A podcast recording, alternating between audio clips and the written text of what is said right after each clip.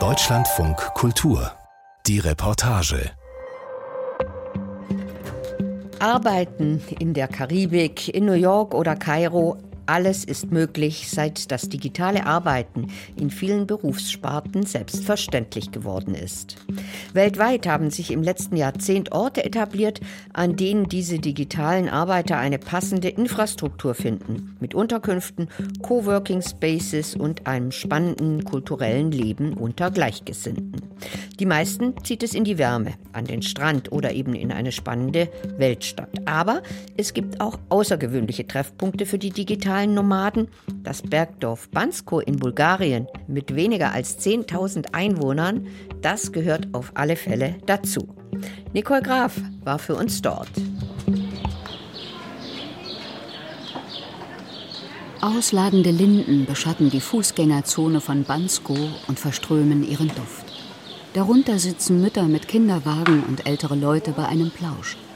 Die Häuser in der Altstadt des knapp 9000 Einwohnerörtchens südlich der bulgarischen Hauptstadt Sofia sind gebaut aus grob bearbeiteten Steinbrocken aus dem Bergmassiv, das über dem Hochtal thront, mit Balken aus Holz aus den umliegenden Wäldern. Im Winter herrscht hier Skigaudi. Im Sommer wirkt das Städtchen beschaulich, fast verschlafen. Der Deutsche Matthias Zeitler hat diesen hübschen, aber unscheinbaren Ort zu einem Hotspot für digitale Nomaden gemacht. Das sind Menschen aus aller Welt, die mit ihren Laptops dort arbeiten, wo es sie hin verschlägt. Sie sitzen in Cafés oder in sogenannten Coworking Spaces vor dem Rechner und brauchen nichts weiter als eine gute Internetverbindung. Matthias Zeitler war lange Zeit einer von ihnen. Er kommt aus München und hat früher als Softwareentwickler gearbeitet. Er hat im Silicon Valley gelebt, in Salzburg. Dann zog er hinaus in die Welt. Vor sechs Jahren hat er Bansko zu seiner Basis auserkoren und gleich einen Coworking Space gegründet. Hallo. Hey, herzlich willkommen bei Coworking Bansko. Matthias Zeitler, rundlich, 46 Jahre alt, kurze blonde Haare und drei Tage Bart, steht von seinem Schreibtisch auf. Er trägt ein traditionelles bulgarisches Hemd mit besticktem Kragen. Coworking Bansko besteht genau genommen aus vier Coworking Spaces. Ich treffe Matthias in der Zentrale im Social Space. Er liegt in einer Seitengasse der Altstadt im Erdgeschoss eines Wohnhauses. Neben dem großen Schreibtisch mit sechs Plätzen stapeln sich Kisten mit allerlei Kabeln und Technik. Auf den Regalen liegen Sticker und Schlüsselanhänger und auf dem Treppensims stehen orangefarbene Büsten derjenigen, die eine zehnjährige Mitgliedschaft abgeschlossen haben. Orange ist Matthias Markenfarbe. Auf seinem Laptop ist die Facebook-Seite von Coworking Bansko aufgerufen. Donnerstag geht es in eines der umliegenden Thermalbäder.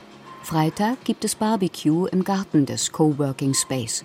Am Wochenende wird gewandert und Dienstag möchte eines der Mitglieder eine Präsentation über Work-Life-Balance machen. Matthias führt mich durch die Räume und erklärt dabei. Wir haben unterschiedliche Bereiche. Das hier ist der Social Space, das heißt, hier können die Leute miteinander reden. Es ist äh, ein bisschen mehr lively, neue Leute kommen hier rein. Es ist normalerweise ein ganz guter Ort, um Leute kennenzulernen. Matthias geht die Treppe hinunter. Der Raum im Souterrain ist etwa dreimal so groß wie der im Erdgeschoss. An zwei großen Schreibtischen finden etwa 20 Leute Platz. Acht Männer und Frauen, schätzungsweise zwischen Mitte 20 und Mitte 40, haben tragbare Laptop-Ständer aufgebaut und sind in ihre Bildschirme vertieft.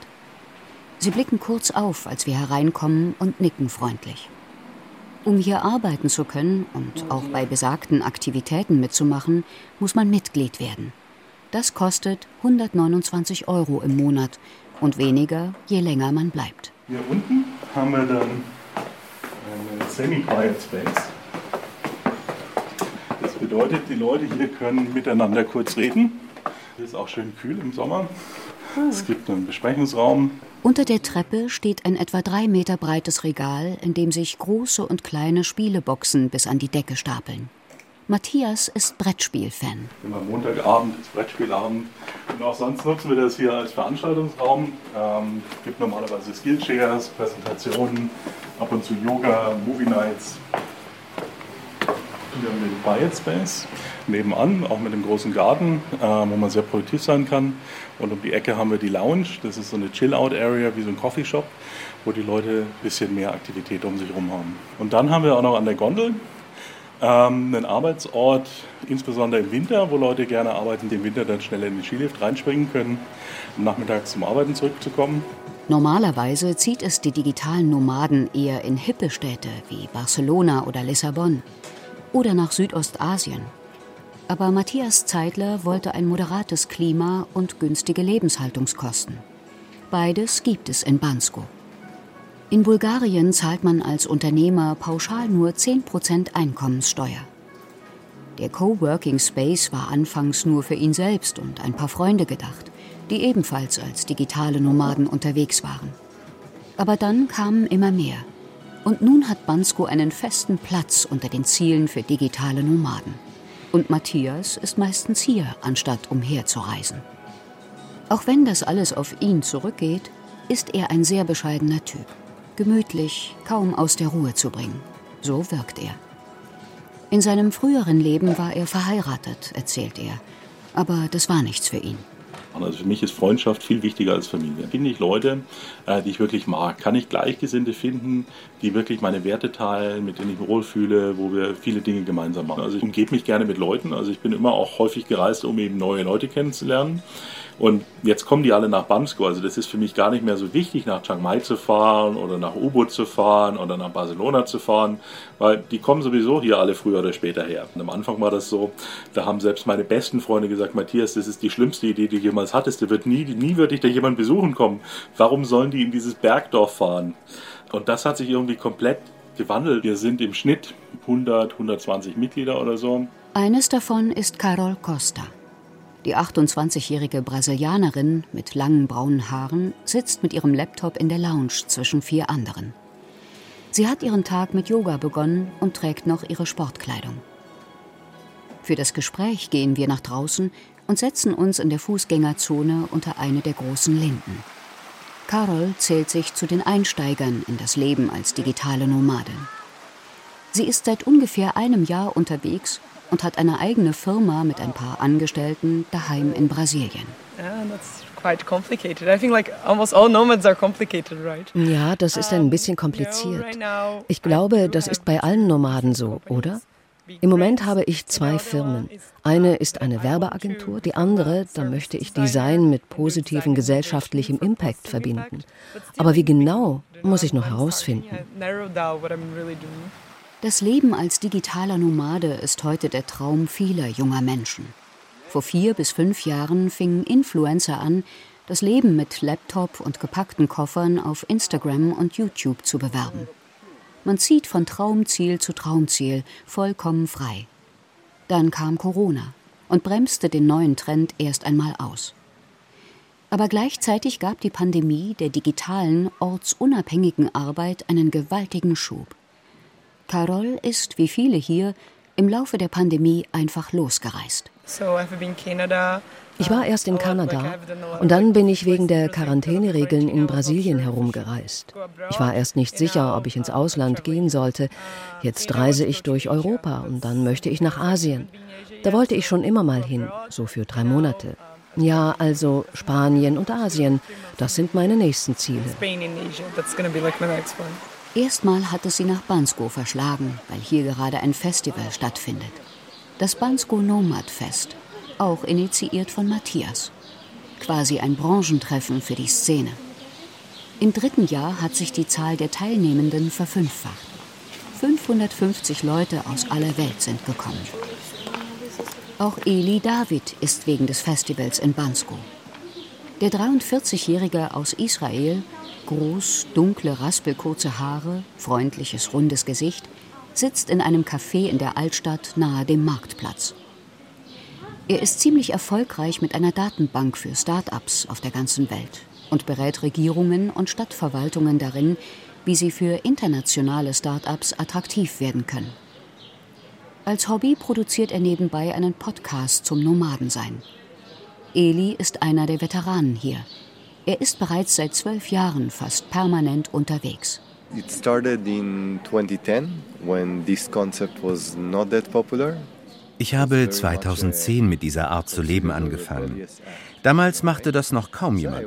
Es galt als eine Art Akt der Rebellion. Zu der Zeit habe ich bei großen Firmen wie KPMG in der Buchhaltung gearbeitet. Aber dann wollte ich etwas anderes machen. Ein Buch über ortsunabhängiges Arbeiten hat mich inspiriert, es zu versuchen. Ich habe erst frei gearbeitet und Businesspläne für andere Firmen erstellt. Dann habe ich ein Startup gegründet. Das lief nicht so gut. Und jetzt habe ich ein Startup, das besser läuft.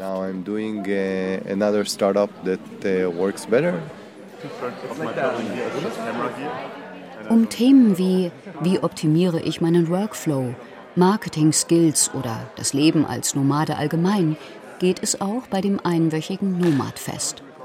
Vormittags treten Keynote-Speaker auf zwei Bühnen auf. Dafür hat die Stadt die Stadthalle zur Verfügung gestellt.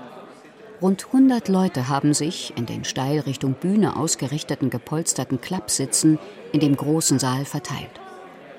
Die meisten Teilnehmenden kommen aus Europa wegen der geografischen Nähe, aber auch recht viele Israelis und US-Amerikaner sind da, einige Inder, Japaner und sogar ein paar Australier.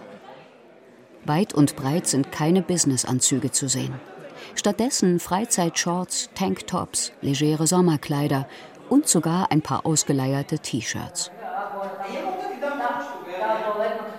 Im Gebäude der Touristeninformation finden parallel weitere Vorträge statt. Dort treffe ich Danja Stancheva. Die etwa Ende 30-Jährige arbeitet für die Stadtverwaltung im Bereich Wirtschaft und Stadtentwicklung.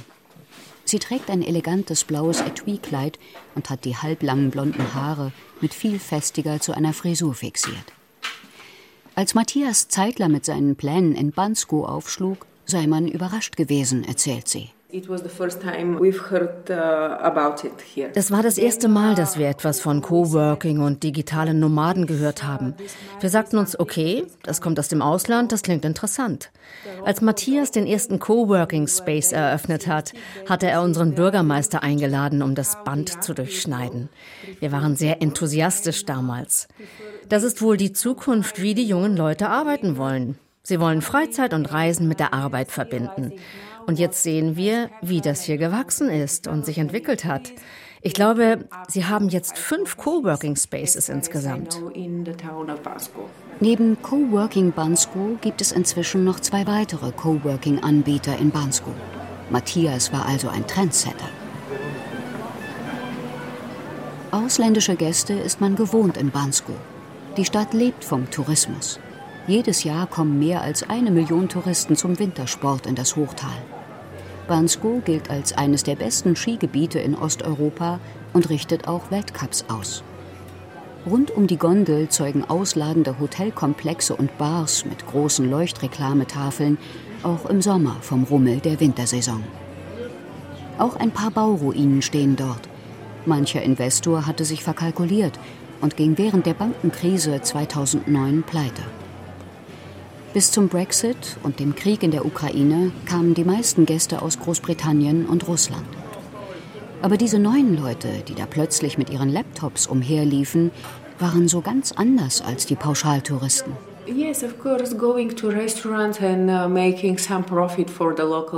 Sie gehen natürlich in die Restaurants und bringen den Geschäften hier Einnahmen. Aber ich glaube, der größte Nutzen besteht darin, dass unsere jungen Leute sehen, wie man leben kann, wenn man zum Beispiel mit dem Computer umgehen kann oder andere Sprachen spricht. Und dann gibt es ja auch unterschiedliche Kulturen und Ansichten. Wenn diese Leute hierher kommen, dann haben wir die Möglichkeit, Zeit mit ihnen zu verbringen und voneinander zu lernen. Das ist das Allerwichtigste.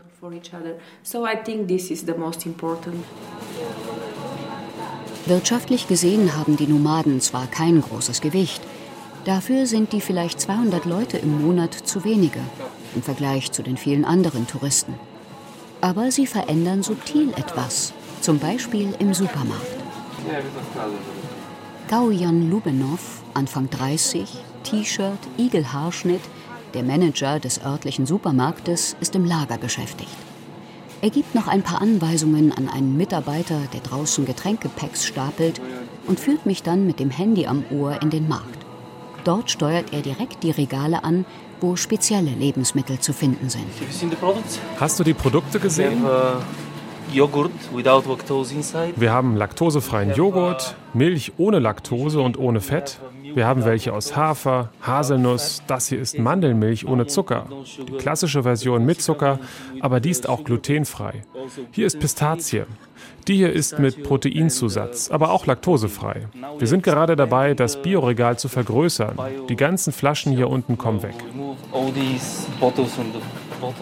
Tao Yan hört gar nicht mehr auf bio, vegan oder laktosefrei, das scheint für ihn alles in dieselbe Kategorie zu fallen. Futter für Vegetarier oder sogar Veganer.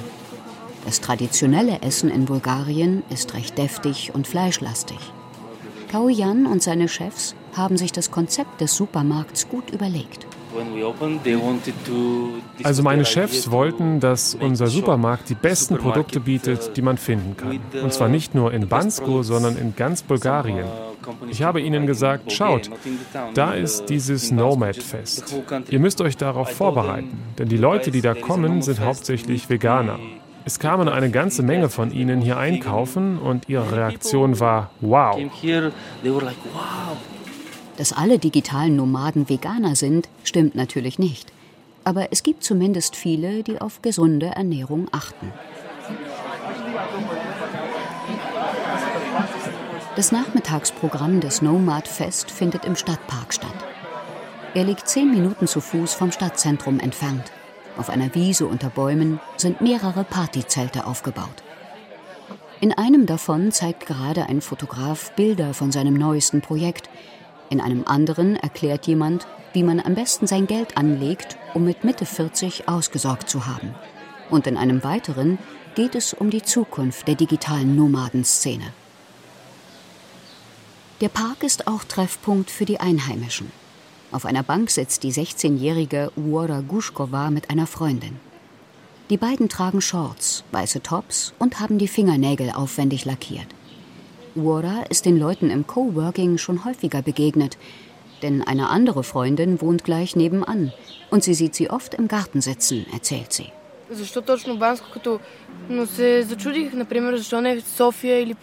Ich habe mich gefragt, was die ausgerechnet hier machen. In großen Städten wie Sofia oder Plovdiv kann man doch viel mehr verdienen. Aber ja, das sind lustige Leute. Die machen oft Barbecues und so. Und sie sind netter als die anderen Touristen. Die kommen mit der Einstellung, ich mache hier Urlaub und gebe viel Geld aus. Manche von denen sind richtig ungehobelt. Sie behandeln uns, als wären wir alle ihre Bediensteten. Aber diese Coworking-Leute sehen Bansko anders. Eher so nach dem Motto, hier sind viele coole Leute, man kann viel machen, ich mag die Stadt und die Menschen. Wegen dieser Skitouristen, die Wora beschreibt, hatte Bansko in anderen Teilen Bulgariens einen schlechten Ruf, sagt Maria Stojanova. Die sportliche 33-jährige Bulgarin trägt eine bunte Leggings, ein grellgrünes Nomad-Fest-T-Shirt und eine Baseballkappe. Sie kümmert sich um PR und Social Media für das Festival. Maria hat elf Jahre in Sofia gelebt und ihren Doktor in Tourismusmanagement gemacht.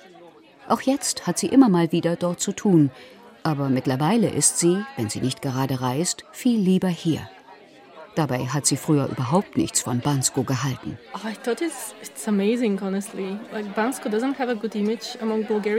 Ganz ehrlich, Bansko hat unter Bulgaren überhaupt kein gutes Image.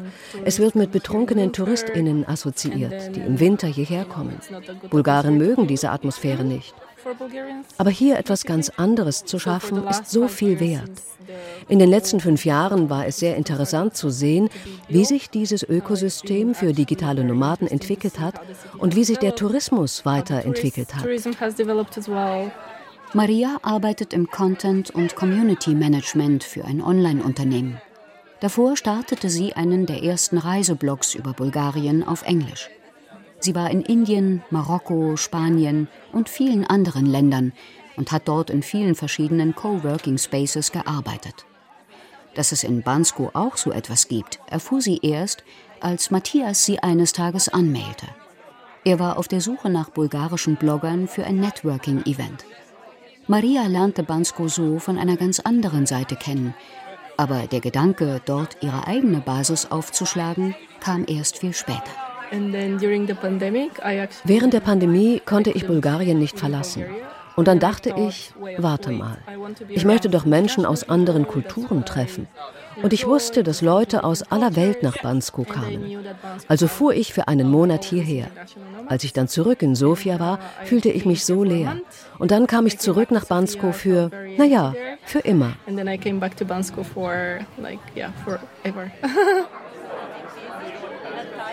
An diesem Abend steht auf dem Festivalprogramm eine Party auf dem Playground, einem Waldgrundstück, das auch zu Coworking Bansko gehört. Es liegt rund vier Kilometer oberhalb des Ortes in einem weitläufigen Pinienwald, der bis knapp unter die Berggipfel reicht. Nur ein unbefestigter Weg führt dorthin. Matthias mag es, sich immer wieder etwas Neues einfallen zu lassen und auszuprobieren und grinst wie ein kleiner Junge, wenn er davon erzählt. Ich gehe ganz viel zu Coworking-Konferenzen und, und, wenn ich mit teilweise mit den anderen Anbietern und Freunden da spreche, die haben ganz viel Administration, Arbeitsplatzschutzverordnung, lauter so Themen, die ja überhaupt keinen Spaß bringen. Und wenn ich denen erzähle, wir laden die Leute hier auf so einen Militärtruck, um die Offroad äh, von den Bäumen halb erschlagen auf unseren Playground zu fahren, wo wir jetzt gerade Was nach Wasser gebohrt haben, dann können die das gar nicht glauben, dass solche Dinge überhaupt möglich sind. Äh, und das macht mir hier einfach Spaß, dass man hier so eine Umgebung hat, wo man wirklich verrückte Ideen auch ausprobieren kann. Besagter Truck, der die Gäste auf den Playground bringen soll, lässt auf sich warten. Und so machen sich einige Dutzend Leute zu Fuß auf den Weg. Es geht durch die Schneise für die Skigondel hinein in den Wald. Der Fußweg sollte nur 45 Minuten dauern, aber inzwischen ist es dunkel geworden. Wir haben uns verlaufen und müssen über einen schmalen Pfad kraxeln. Dennoch ist die Stimmung gut. Einige haben Taschenlampen dabei und leuchten einander den Weg. An steilen Stücken werden Hände gereicht. Als wir auf dem Playground ankommen, ist die Party schon in vollem Gange. Eine Band ist mit dem Soundcheck beschäftigt. Etwa 50 Leute haben sich um ein großes Lagerfeuer versammelt. Die übrigen Gäste füllen die Freiräume der kleinen Lichtung. Sie haben Bierflaschen und Becher mit Wein in der Hand und unterhalten sich angeregt. Hier und da wuselt sich einer durch die Menge, um etwas zu trinken zu holen. Die Getränke stehen auf einem provisorischen Holzgestell, daneben eine Spendenbox. Die Einnahmen gehen an eine Initiative, die sich um die vielen Straßenhunde in Bansko kümmert und an eine kleine Organisation für ältere und behinderte Menschen, die Hilfe benötigen. Mitten in der Menge entdecke ich Matthias. Er wirkt entspannt und zufrieden, auch wenn es ein paar Pannen gegeben hat. Ich glaube, es ist echt super. Also die Leute hier gefällt ihnen super gut. Unglücklicherweise haben wir ähm, knapp 100 Leute, die nicht aufgekommen sind. Die warten unten. Kleiner Fehler bei der Buchung. Aber es zeigt einfach auch, es ist nicht diese perfekte Organisation. Wir probieren halt hier mit den Mitteln, die wir haben, einfach zu schauen, wie können wir das Beste aus der Situation machen. Und natürlich, wenn ich das als Business betrachte, natürlich könnte man diesen Event hier auch ganz anders aufziehen. Und wahrscheinlich können wir jetzt auch hier eine Eventfirma einstellen, die nächstes Jahr hier zweieinhalbtausend Leute herbringt. Aber das ist gar nicht meine Motivation. Meine Motivation ist, Beziehungen mit Leuten herzustellen, vielleicht äh, Freundschaften zu schließen. Ähm, und ich glaube, das ist manchmal viel besser, als wenn man nur schaut, wie hoch kann ich jetzt die Ticketspreise setzen und wie kann ich das noch optimieren. Also vielleicht sollte man hier jetzt auch Craft Beer verkaufen, äh, statt irgendwie Donations für die Street Dogs zu sammeln. Aber das macht den Event nicht besser. Matthias hat das Glück, mit dem Coworking Space und dem Festival keinen Gewinn machen zu müssen. Er finanziert sich aus den Lizenzen von Softwareprodukten, die er mit seiner alten Firma entwickelt hat. Viel Arbeit muss er da nicht mehr hineinstecken. Das Ganze ist ein Selbstläufer, ein Money Tree, so heißt das im Nomadenjargon. Der Traum jedes Digitalunternehmers. So Linda is one of our decade members. Eine Frau gesellt sich zu uns, groß, blonder Zopf. Sie trägt Jeans und einen Hoodie. Matthias stellt sie als ein weiteres Langzeitmitglied vor. Linda Ries und ihr Mann Fedor Ikelar kommen aus den Niederlanden. Er tritt europaweit als Comedian auf. Sie ist gerade in einer beruflichen Neuorientierung. Auch sie haben den kleinen Ort zu ihrer Basis auserkoren. Gleich nach dem Festival wollen sie aber zu einem Roadtrip Richtung Georgien aufbrechen. Linda lädt mich am nächsten Tag zu sich nach Hause ein, während die beiden für die Reise packen. Sie haben vor kurzem in Bansko eine Wohnung gekauft und renoviert für insgesamt etwa 40.000 Euro. Wohnzimmer, Schlafzimmer, offene Küche. Vom großen Balkon aus schaut man auf den Stadtpark und die Berge. Die beiden waren 2019 zum ersten Mal hier. Danach wollten sie nach Gran Canaria und wieder nach Nepal, wo Linda zuvor längere Zeit gelebt hatte. Und erst im Sommer wieder nach Bansko. But then Corona happened and actually the whole travel industry collapsed. Aber dann kam Corona und die ganze Reisebranche brach zusammen. Und bevor wir uns versahen, steckten wir wieder in den Niederlanden fest. Und irgendwann dachte ich, okay, ich kann nicht weit weg, aber ich kann immer noch ins Auto steigen und nach Bansko fahren. Hier gab es weniger Einschränkungen, man konnte viel draußen sein. Es fühlte sich sicherer an und plötzlich hatten wir so viele Freunde und so viel Spaß hier. Jetzt ist das halt unsere Basis. Die beiden wollen künftig wieder ihren Rhythmus zwischen Bansko, Nepal und Gran Canaria finden und dazwischen immer offen für Neues bleiben. Vielleicht treffen wir ja auch jemanden, der sagt, hey, ich habe ein Segelboot in der Karibik. Wollt ihr drei Monate im Jahr dort wohnen und mir mit PR und Marketing für meine Segelreisen helfen? Was Linda an Bansko besonders schätzt, ist die Community, die entstanden ist, auch wenn immer wieder neue Leute kommen und gehen. Aber viele kommen eben auch zurück und einige bleiben, so wie sie. Linda und Fedor sind nicht die einzigen, die eine Wohnung in Bansko gekauft haben. Also ich glaube, viele finden Inspiration hier bei Coworking Bansko. Wie Matthias diese Community aufgebaut hat, er hat da viel Arbeit hineingesteckt. Aber er unterstützt auch gern andere Ideen und sagt, wenn du etwas für die Community organisieren möchtest, dann mach. Dieses Gemeinschaftsgefühl kommt nicht nur von einer Person. Es braucht viele, die Energie und Enthusiasmus haben, etwas zu erschaffen. Und alle wissen es wirklich zu schätzen, wenn man sich für die Community engagiert. Man bekommt es zehnfach zurück. Das finde ich wirklich toll. Andererseits bewegen die Nomaden sich natürlich in einer Blase. Viele reisen nur von einem Hotspot zum nächsten. Das gefällt nicht jedem. Eli David, der Langzeitnomade und Start-up-Unternehmer aus Israel, will Bansko sehr bald wieder verlassen. So you would have a few places für mich persönlich sind solche Orte mit einer starken Community an digitalen Nomaden weniger interessant. Denn je mehr man sich mit ihr verbindet, desto weniger Verbindung ergibt sich mit den Einheimischen. Das ist einfach so. Man hat nur eine begrenzte Aufnahmefähigkeit. Ich versuche gern Orte zu finden, wo ich mehr mit den Einheimischen zu tun haben kann. Für viele sei das Umherreisen auch nur eine Phase, glaubt Eli. Sie würden das ein paar Jahre machen, aber dann doch sesshaft werden, weil sie eben doch nicht dauernd ihre Koffer packen und nur fremde Menschen um sich haben wollen. You need a very specific type of psychology. Man muss schon ein Typ dafür sein. Jemand, der diese ständige Unsicherheit und Überraschungen in seinem Leben haben möchte. Die meisten machen das nicht sehr lange. Nach einer Weile sind sie erschöpft.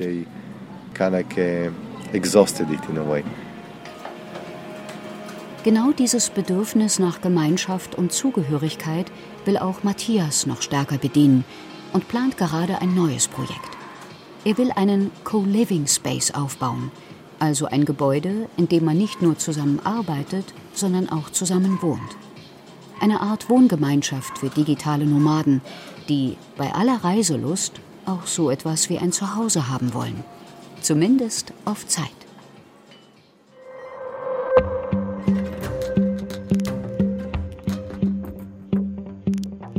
Auch digitale Nomaden sehnen sich manchmal nach Zugehörigkeit. Warum auch nicht, so ist der Mensch.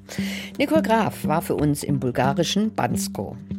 Abonnieren Sie unseren Podcast, die Reportage, falls noch nicht geschehen. In der nächsten Folge geht es um Menschen, die wegen Bagatelldelikten ins Gefängnis kommen.